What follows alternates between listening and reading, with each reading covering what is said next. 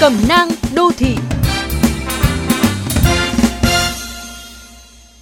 Các bạn thân mến, thị trường đồ chơi trung thu bắt đầu sôi động trong khoảng vài tuần trước rằm tháng 8, nhưng phân khúc sản phẩm quà tặng dành cho người lớn thì năm nào cũng khởi động sớm hơn. Các loại bánh từ thủ công gia truyền đến thượng hạng được sản xuất theo dây chuyền công nghệ đều được đem ra chào hàng nồng nhiệt. Không phải ở các gia đình mà cơ quan công sở trở thành nơi kết hợp gửi quà trung thu.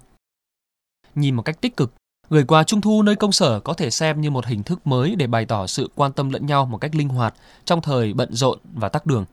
Hoặc việc đến nhà có thể ảnh hưởng đến quỹ thời gian dành cho gia đình vốn đã rất ít ỏi của mỗi người nên người ta không tiện. Thôi thì ghé qua một chút, vừa trao đổi công việc, vừa kết hợp biếu quà luôn tại cơ quan. Thế nhưng những món quà rất nhỏ xinh đôi khi có giá trị khiến nhiều người giật mình. Không chỉ xuất phát từ tình thương mến thương, nó còn nhắn nhủ gửi gắm một thông điệp riêng nào đó mà chỉ người trao và người nhận ngầm hiểu. Người được tặng rất khó từ chối khi quà nhân danh gửi cho các cháu, biếu các cụ trong nhà. Trung thu là Tết thiếu nhi, là lễ hội trăng rằm của con trẻ. Đó cũng là dịp đoàn viên gia đình, con cháu thể hiện sự quan tâm, hiếu thảo với ông bà cha mẹ. Ý nghĩa tinh thần mới là giá trị cốt lõi của Tết Trung thu. Cùng với sự vận động của xã hội, quan niệm về Tết Trung thu cũng có thêm tầng nghĩa mới, cách thức mới.